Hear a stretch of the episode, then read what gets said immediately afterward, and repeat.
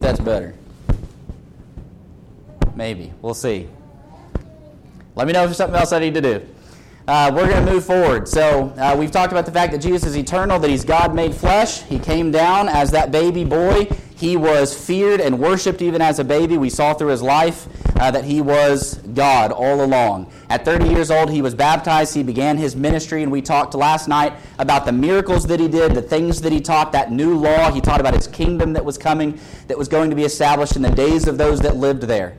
And now we're going to zoom in tonight and we're going to talk about the last 24 hours or so of Jesus' life leading up to the crucifixion.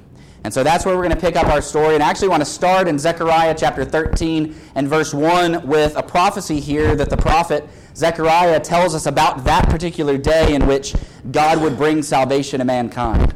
Scripture there says, In that day there shall be a fountain opened to the house of David and to the inhabitants of Jerusalem for sin and for uncleanness.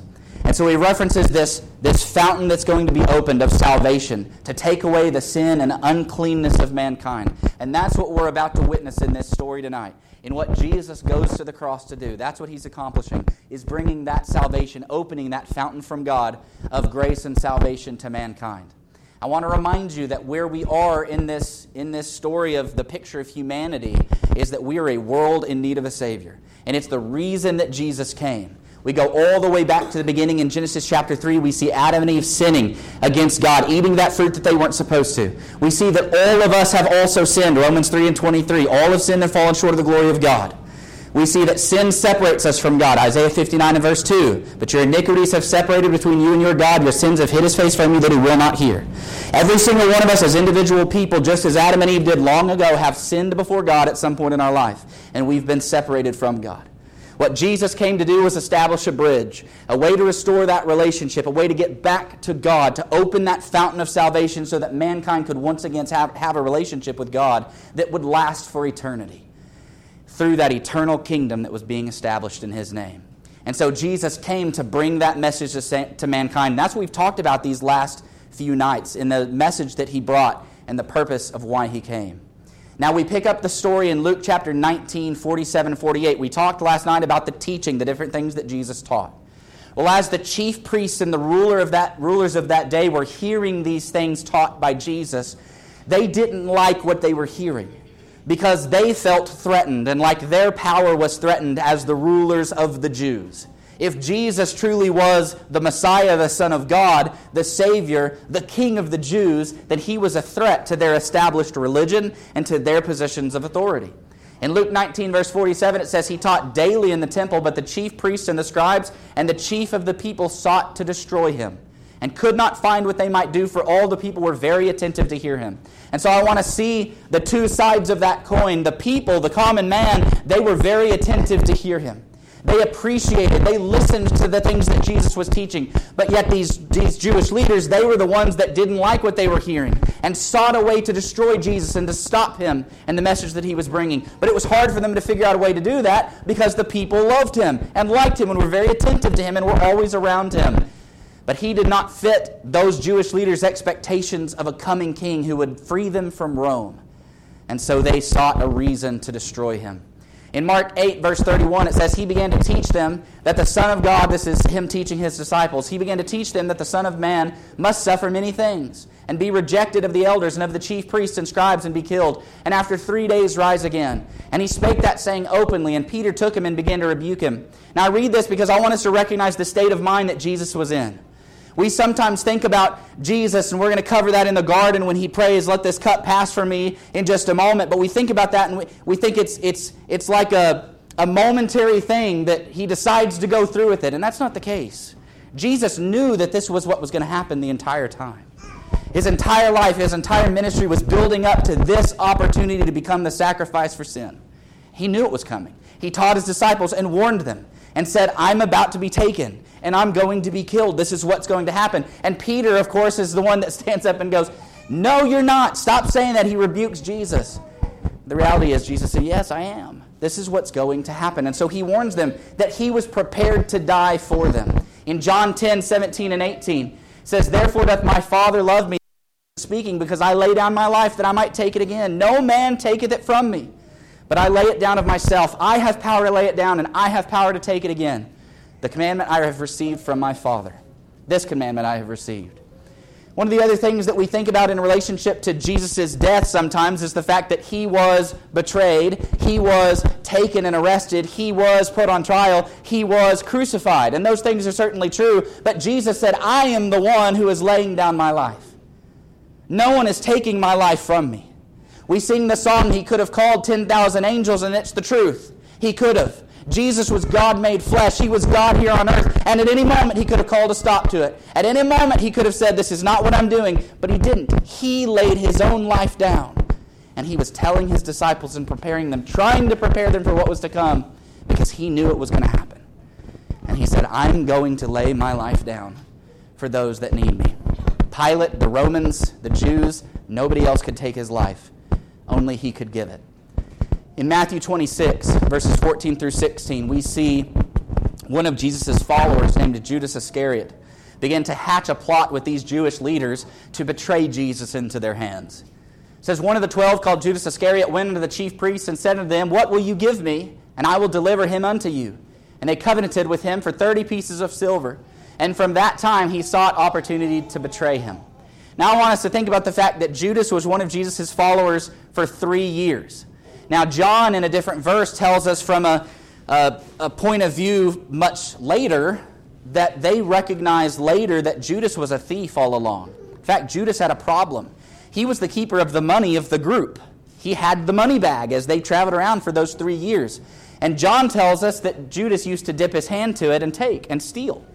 He had a problem with greed and a love of money. So it's no wonder that Judas is the one who sees an opportunity to make financial gain off of turning Jesus over to these chief priests. Now, you can look at the story of Judas, and it's interesting to try to get into his mindset. But I believe, having seen all of the miracles and things that Jesus did, Judas probably very likely felt like quick 30 pieces of silver, and there's no way they were going to be able to do anything to him with as much power as he had. Nevertheless, he strikes this deal and he says, I'll turn him over to you for those 30 pieces of silver. John 13, 4 and 5, we see the Last Supper. This is the evening before the day in which Jesus is crucified.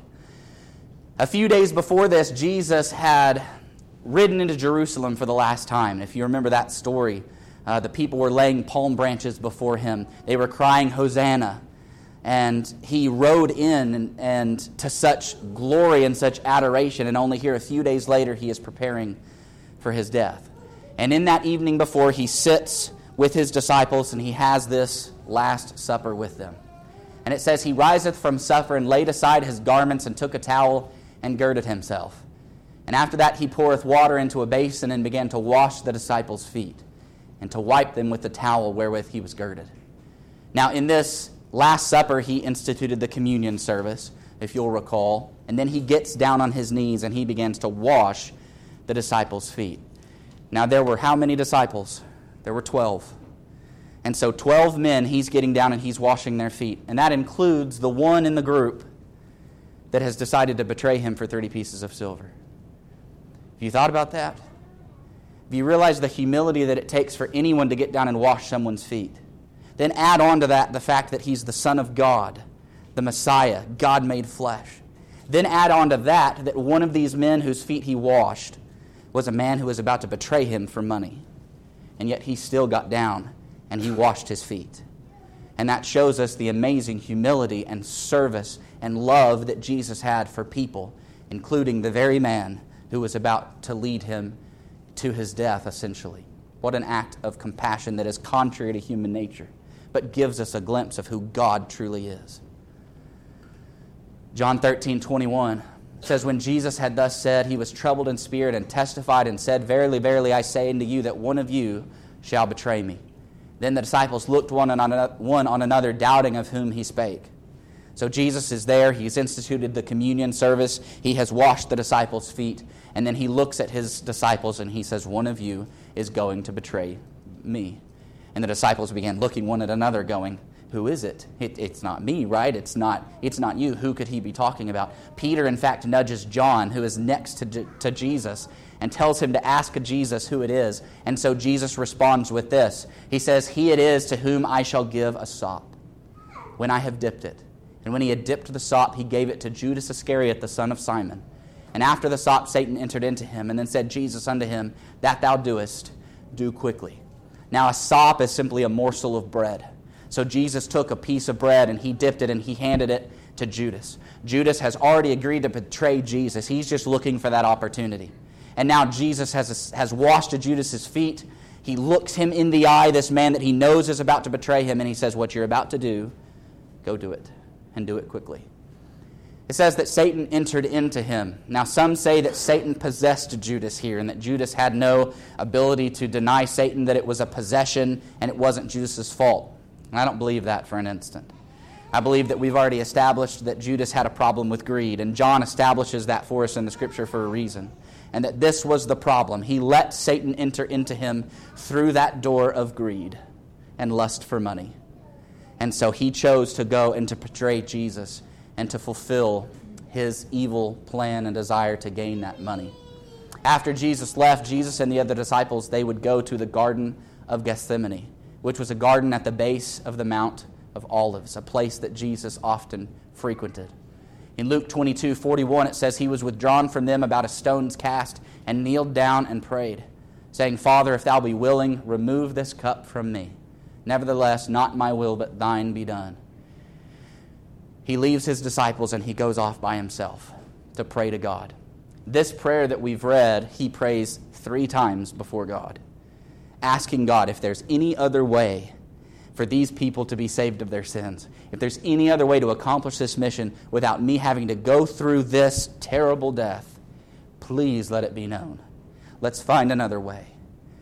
But having realized what God's answer was, of course, he says, Not my will, but thine, and is willing to do what God needed done. And I want us to recognize that though Jesus was 100% God, he was also 100% human. And so he feared what he was about to go through, what he was about to feel physically. He experienced the same fear and anxiety that any one of us would have, knowing what was about to come just a few hours from then.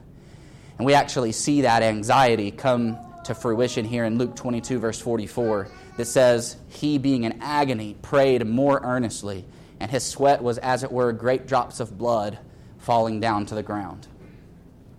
Now, I want you to think about this description for a moment. He has not suffered physically at all up to this point. There is not, he's not been beaten, he's not been spat upon, he's not been mocked, he's not even been arrested yet. The agony that Jesus is dealing with here is not a physical one, it is a mental one, an emotional one, a spiritual one he is feeling that fear and that anxiety very, very strongly, so strongly that he is profusely sweating.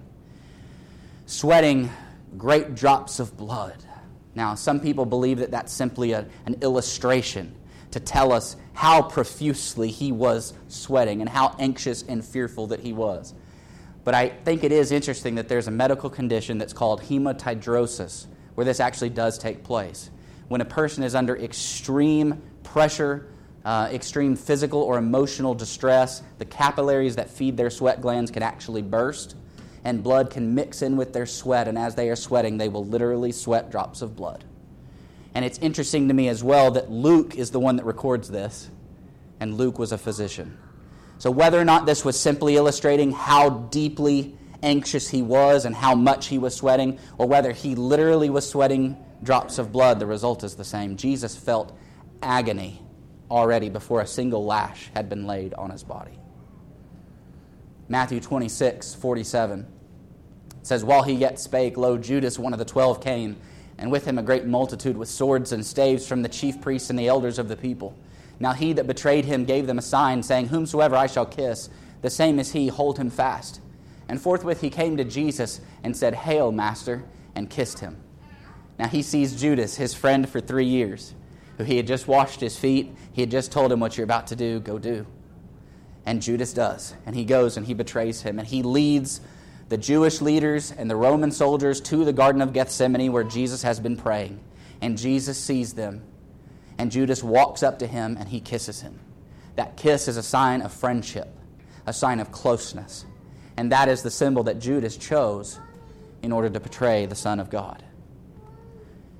Matthew 26, 55, it says, In that same hour said Jesus to the multitudes, Are you come out as against a thief with swords and staves for to take me? I sat daily with you teaching in the temple, and you laid no hold on me. But all this was done that the scripture of the prophets might be fulfilled. Then all the disciples forsook him and fled. They took Jesus after Judas had kissed him, and they arrested him. Peter tried to defend him. He cut the high priest's servant's ear off. Jesus stopped him. He healed the, the servant's ear. Jesus told Peter to put the sword away. And they arrested him. They took him with these swords. And Jesus looks out at the crowd. There's a crowd of people that have gathered around. And he looks at them and he says, Are you coming out like I'm a common criminal, a common thief, with swords to arrest me? And you can feel that anxiety, you can feel that pain in him as he looks at the people that he sat daily with in the temple, discussing Scripture, talking about God, talking about the kingdom, and he's looking them in the eye. And he's saying, You've come out with swords to take me like I'm a common criminal. And then I want you to notice what the end of that passage said. Then all of the disciples forsook him and fled. You know, we give Judas a hard time because he betrayed Jesus, and we give Peter a hard time because he's going to deny Jesus three times. But all of the disciples forsook him and left. And Jesus found himself in that garden, arrested and utterly alone, without anyone surrounding him as his friend. In Matthew 26 and verse 57, it says, They had laid hold, and they that had laid hold on Jesus led him away to Caiaphas the high priest, where the scribes and the elders were assembled. But Peter followed him afar off into the high priest's palace and went in and sat with the servants to see the end. Now the chief priests and the elders and all the council sought false witnesses or sought, sought false witness against Jesus to put him to death. So first they take him to Caiaphas, who is the current high priest. And John mentions that they bring him before Annas as well, who was the former high priest. And it seems like, for whatever reason, Caiaphas wanted to be doubly sure that what they were going to do, that they were going to be able to accomplish it. And so Caiaphas and Annas, the current and former high priest, both are on board and agree that now is the time to take Jesus and seek to put him to death. And so Peter is following behind at a distance, keeping track of what's happening with Jesus. Here is Jesus alone now standing before the high priest, and this gathering in the middle of the night of the Sanhedrin council. And it's very likely this was not the whole San- Sanhedrin. It's likely they gathered the ones that they knew would be on board with putting Jesus to death. And so, this um, middle of the night gathering of this council in order to put Jesus to death gathers. And they put him on trial. This was his first trial that he's going to go through of the night, the Jewish trial. And they began to put up false witnesses against Jesus who spoke lies. One said that Jesus was going to destroy the temple and rebuild it in three days. Now they're taking that completely out of context because Jesus did say that, but he was talking about his body, not the physical temple there, and we recognize that. But they lied and they blasphemed against Jesus. The high priest begins to ask Jesus questions, but Jesus remains silent and will not answer. In Matthew 26 63, it says, Jesus held his peace. And the high priest answered and said unto him, I adjure thee by the living God that thou tell us whether thou be the Christ, the Son of God. And Jesus saith unto him, Thou hast said. Nevertheless, I say unto you, hereafter you shall see the Son of Man sitting on the right hand of power and coming in the clouds of heaven. Then the high priest rent his clothes, saying, He hath spoken blasphemy. What further need have we of witnesses? Behold, now you have heard his blasphemy. What think you? And they answered and said, He is guilty of death. Now, the thou hast said in response to the high priest saying, Tell us if you are the Christ, the Son of the living God. And Jesus says, Thou hast said. That's King James for yes. You have rightly said. That is who I am. That is my purpose. He says, And it won't be long until you see me in the clouds with power and sitting at the right hand of God. And that was enough. And once they had heard that, they believed that they had heard blasphemy from his own lips and that they were able to use that against him to put him to death. In Matthew 26, verse 67, it says, Then they did spit in his face and buffeted him, and others smote him with the palms of their hands, saying, Prophesy unto us, thou Christ, who is it that smote thee?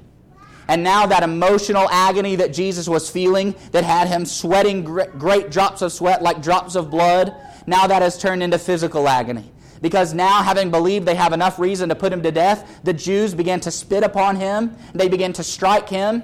They either blindfolded him or stood behind him, and different ones would come up and they would hit him, they would whack him, they would strike him, and then they would mock him and say, If you're really Jesus, if you're really the Christ, or really the Son of God, then tell us who it was that hit you. And Jesus takes it. And he doesn't strike back. And he doesn't yell curses at them. He just sits there and he takes it the emotional and the physical agony. Verse 1 of Matthew 27 says, When the morning was come, all the chief priests and the elders of the people took counsel against Jesus to put him to death. And when they had bound him, they led him away and delivered him to Pontius Pilate, the governor. Now, why did they take him to Pilate? Because the Jews were under Roman law, and the Jews could not execute someone without Rome's approval. And so, though he had gone through this Jewish trial and they had declared him worthy of death, they had to receive permission from the Roman authority of the region, and that was Pontius Pilate. So they bring him before Pilate, and Pilate is going to examine him and question him and see whether or not the charges against him that he is a king, that he is a rebel against Rome, that he is a danger to Rome, and he's going to see if that is true.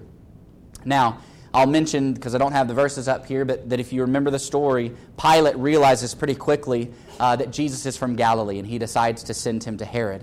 And if you recall from our study Thursday night, Herod, when Jesus was a, was, a baby, was Herod the Great. His son is this Herod, uh, who was uh, a regional ruler uh, over the region in which Jesus was from. And so Pilate sends him to Herod and tells Herod to deal with him. Herod had wanted to meet Jesus for a long time. He had heard about the miracles and stuff that Jesus had done. And so Pilate gets Jesus before him, and essentially he wants Jesus to perform parlor tricks for him, and Jesus refuses to do that. And so Herod gets tired of him pretty quickly and sends him right back to Pilate.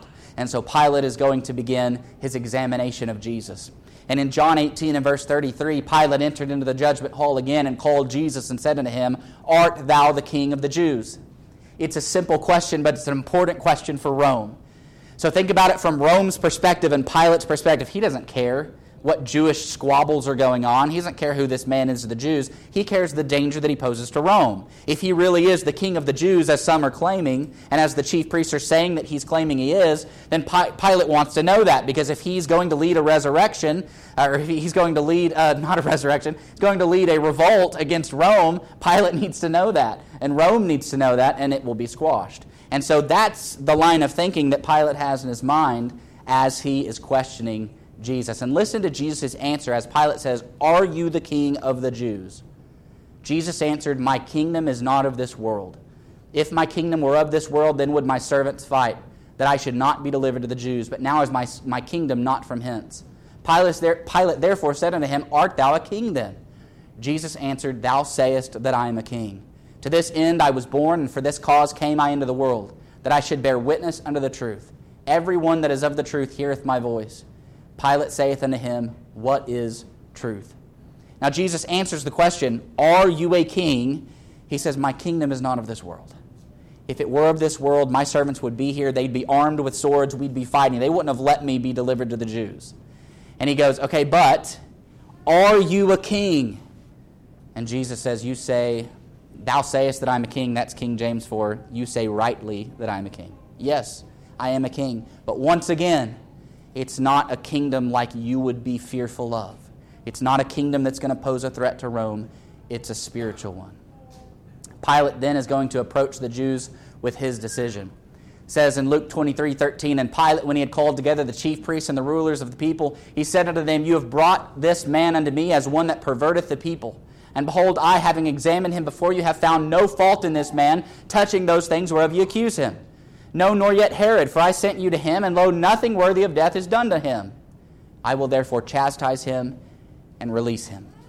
Pilate said, I have found nothing wrong, no fault within this man. He is innocent of the charges that you've brought against him. He says, I'll beat him, and then I'm going to let him go, because that's justice. Verse 18, they cried out all at once, saying, Away with this man, and release unto us Barabbas, who for a certain sedition made in the city and for murder was cast into prison. Pilate, therefore, willing to release Jesus, spake again to them. But they cried, saying, Crucify him! Crucify him! Now, it was customary for one prisoner to be released at this time, and they had a prisoner there named Barabbas, who was a known murderer and troublemaker. And they preferred Pilate to release Barabbas and keep Jesus to crucify. And Pilate tries again, a second time, to say, I'm going to release him because he hasn't done anything worthy of death. And again they cried out, Crucify him, crucify him.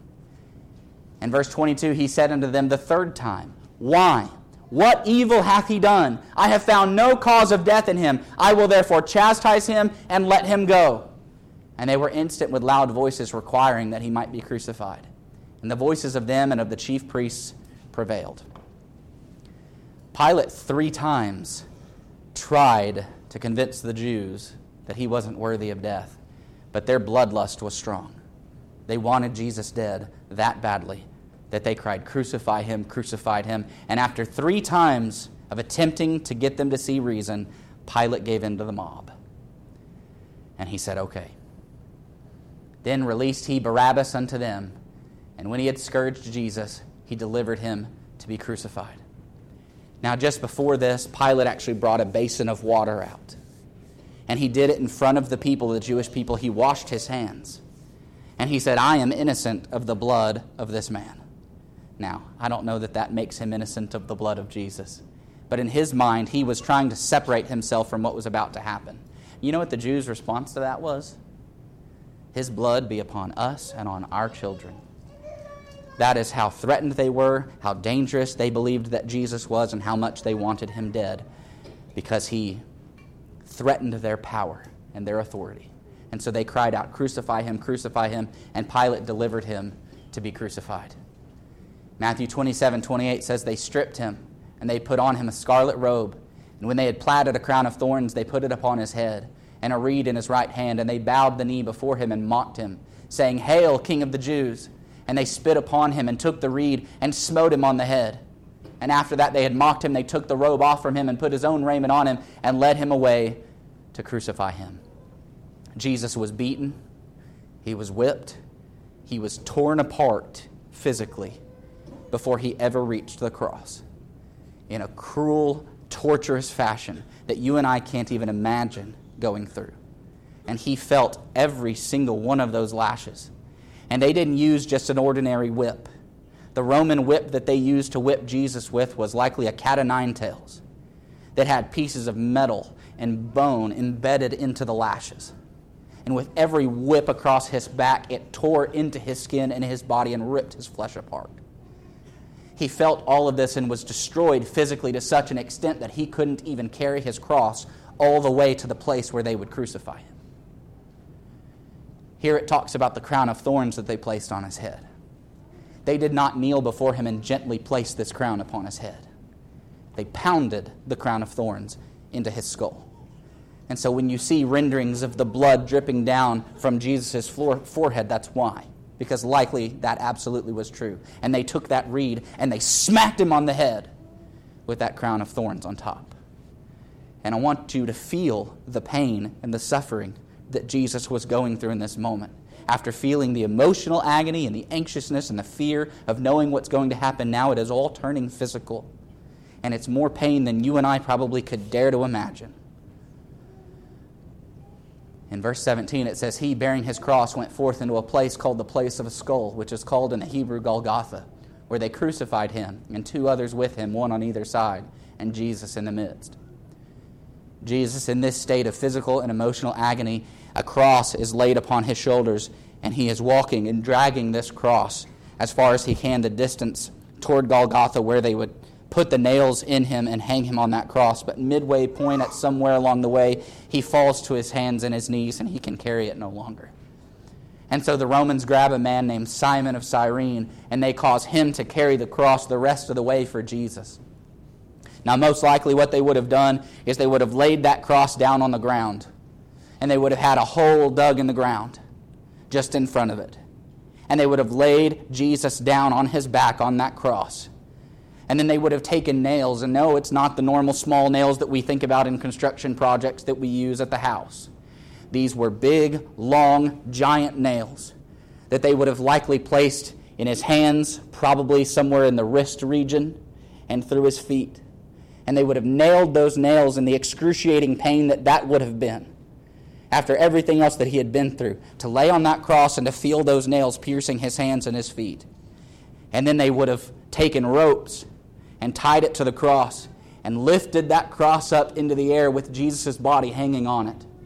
And they would have made sure that the bottom of that cross then fell into the hole that was dug, and it would have dropped in there with a thud. And that would have pulled at Jesus' body and his joints and the pain and the excruciating agony that he was in would have been tremendous. In Luke 23 and verse 34, it says, Then said Jesus, Father, forgive them, for they know not what they do. Jesus was human, but he was God. And he shows us something superhuman, something supernatural. Because you or I, suffering that same fate, I dare say, would not be likely to look at those people and say, God, please forgive them for what they're doing to me. And yet, that's what Jesus did and we see the love, we see the compassion, we see the forgiveness in Jesus. He's becoming the Savior of mankind, of all of mankind, and it's starting right there as he's looking at the very people that are killing him and asking God to forgive them. In verse 39, it says, And one of the malefactors which were hanged railed on him, saying, If thou be Christ, save thyself and us. But the other answering rebuked him, saying, Dost not thou fear God, seeing that Thou art in the same condemnation, and we indeed justly, for we receive the due reward of our deeds, but this man has done nothing amiss. Betrayed, humiliated, tortured, now even the criminal next to him, on the cross next to him, is making fun of him and mocking him.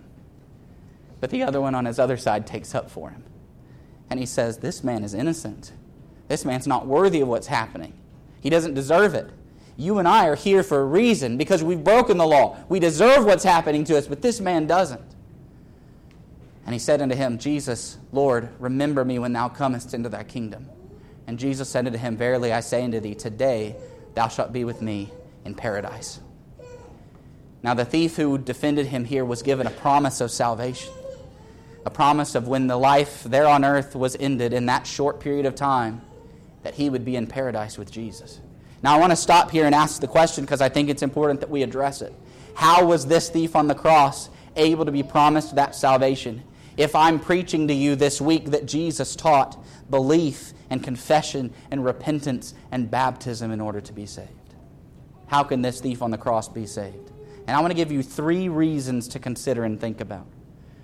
First is that we don't know that this thief was not baptized. There were many people in the years leading up to this that were baptized in John's baptism. And we remember that in Mark he says that baptism was a baptism for the remission of sins. It's very possible this man had been baptized. But number two, I want you to remember that the new covenant that Jesus was putting into place started at his death, and Jesus was not yet dead. And at this point, they were still under the old Mosaical covenant. But third and most importantly, I want you to remember who Jesus is.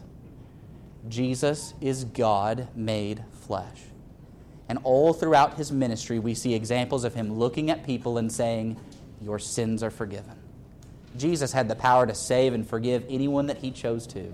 And so, who are we to, to balk at the fact that the thief on the cross got to go to heaven? Jesus had the power to see straight into people's hearts, and he had the power to forgive whoever he chose. And so, I hope that we can put to rest that objection to the plan of salvation that Jesus instituted and recognize that that thief was able to be in paradise with Jesus because Jesus said so and because he is God made flesh. In John 19 and verse 26, it says, When Jesus therefore saw his mother and the disciple standing by whom he loved, he saith unto his mother, Woman, behold thy son. And then saith he to the disciple, Behold thy mother. And from that hour, that disciple took her unto his own home. Jesus is hanging on this cross, feeling the emotional and physical agony of everything that he's going through, feeling the weight of the world's sins on his shoulders, past, current, and future. And yet he looks down and he sees Mary, the woman that carried him, that birthed him, that raised him, that kept all of those sayings in her heart and pondered them, that prompted him to do his first miracle at the wedding in Cana the woman who was always there for him, and he saw her. And we see his humanity. Because he looked at John and he said, John, take care of my mom. And he looked at Mary and he said, Mom, this is your son now. And from that point on, John took care of Mary as if she was his own mother. And it's a beautiful picture to me. One, to see the value of a good, godly mother and what that means. Even to Jesus, who had so much more on his plate and on his mind in that moment, and yet he took the time to make sure that she was taken care of in verse 45 of Matthew 27, it says, Now from the sixth hour there was darkness over all the land until the ninth hour. And about the ninth hour, Jesus cried out with a loud voice, saying, Eli, Eli, lama sabachthani. That is to say, My God, my God, why hast thou forsaken me? Now, this sixth to the ninth hour in the Jewish time frame would have been 12 to 3 o'clock in the afternoon. This was not the time when darkness should have struck. This was the middle of the day, and yet for three hours, a darkness settled over the place that darkness has back, been backed up by secular sources. And come see me after if you want to see some of those sources. But it's very interesting when you look into that. It's not just a biblical record, there are secular sources that talk about this strange darkness that appeared in the middle of the day. And Jesus cries out this statement My God, my God, why hast thou forsaken me? And many people wonder at this statement and why he said it. And one, I'm sure he was feeling the agony from everything that he was going through, but I think more importantly, he had a reason for saying this. And it's because these are the first words of Psalm 22 My God, my God, why hast thou forsaken me? And Psalm 22 goes on to prophesy about the suffering Savior. And that's where we get the prophecy about him being pierced with nails, his hands and his feet being pierced. It's a prophecy of the crucifixion. And as Jesus is hanging on that cross and he says these words, all of those Jews who knew the Old Testament scriptures would have immediately gone to Psalm 22. And they would have recognized that essentially what Jesus did was proclaiming who he was by directing them to that psalm, prophesying about the suffering Savior. In John 19, verse 28, it says, After this, Jesus, knowing that all things were now accomplished and that the scripture might be fulfilled, saith, I thirst. Now there was set a vessel full of vinegar, and they filled a sponge with vinegar and put it upon hyssop and put it to his mouth. And when Jesus therefore had received the vinegar, he said, It is finished. And he bowed his head and he gave up the ghost. These three words, it is finished, symbolize everything that Jesus came to accomplish the coming kingdom, the new law, the new covenant, the new standard that he taught. His entire purpose for saving the world, humanity from its sins that had been prophesied all the way back in Genesis 3, verse 15. He says it's done, it's finished, it's accomplished. Matthew 27 and 51 says, And behold, the veil of the temple was rent in twain from the top to the bottom, and the earth did quake, and the rocks rent, and the graves were opened, and many bodies of the saints which slept arose and came out of the graves after his resurrection and went into the holy city and appeared unto many. Now, as Jesus says the words, it is finished, and his head goes down, and he dies, and he passes away from this life, there is a great earthquake. And the earth begins shaking under their feet, and rocks begin breaking apart. And there's some secular sources that even talk about buildings toppling over when these earthquakes begin to happen. But one of the most spectacular things during these earthquakes that happened was that at the temple, the veil that separated the holy place from the Holy of Holies, the most holy place, where that Ark of the Covenant was kept, where the high priest only once a year could go back to offer sacrifice for the sins of the people. That veil represented the separation that mankind had from God, from being able to be in His presence. And in that moment of Jesus' death, as the earth began to quake in response to the death of its creator, that temple was torn in two from top to bottom almost as if some giant had grabbed it and torn it apart. And in a way, that's exactly what happened. Because God tore that veil apart. Now, I also want us to have a complete and clear picture of what that veil was. This was no sheet. This was a 60 foot long veil that was probably four inches thick. And it was ripped in half. And an interesting enough physical feat as that would be, the spiritual application of that is powerful. Because Jesus died to become the Lamb of God, the sacrifice for sin, to restore man's relationship with God. And that veil, which represented the separation that man had from God, was now torn. And now all of us have access to God. Not through the blood of animals, but through the blood of Jesus Christ. Matthew 27, verse 54, it says, And when the centurion and they that were with him watching Jesus saw the earthquake and those things that were done, they feared greatly and said, Truly, this was the Son of God.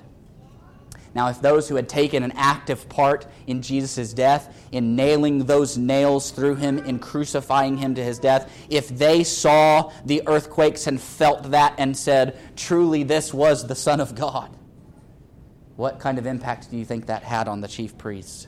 What kind of impact do you think that had on the crowd? What kind of impact can that have on you and I? To recognize that Jesus truly was the Son of God and is the Son of God and died on that cross to save us. John, 1 John chapter 2, verse 2, tells us that Jesus is the propitiation for our sins, and not for ours only, but also for the sins of the whole world. And I want you to know as we've taken this zoomed in look at the last 24 hours of Jesus' life, here on this earth leading up to his crucifixion, as we think about the events and the things that have taken place, I want you to remember the purpose. Jesus went through all of that the emotional agony, the physical torture and pain, the crucifixion itself, taking the sins of mankind upon himself. He did that so that he could take your sin and take mine. He did that so that you and I don't have to face the judgment day and suffer the consequences of our own sins. He suffered them for us, He took it for us. He died the death that we deserve. And tonight, you have an opportunity to give your life over to the one who has already given his for you. You have an opportunity to obey the gospel that we talked about last night. Do you believe in Jesus? Are you willing to confess that belief? Are you willing to live for Him as your Lord and Savior, to repent of your sins? Are you willing to submit to Him in baptism and let His blood wash your sins away? Don't reject Him. He's given His everything for you. If we can help you with anything tonight, we ask that you please come forward, sit in a front row as we stand and sing.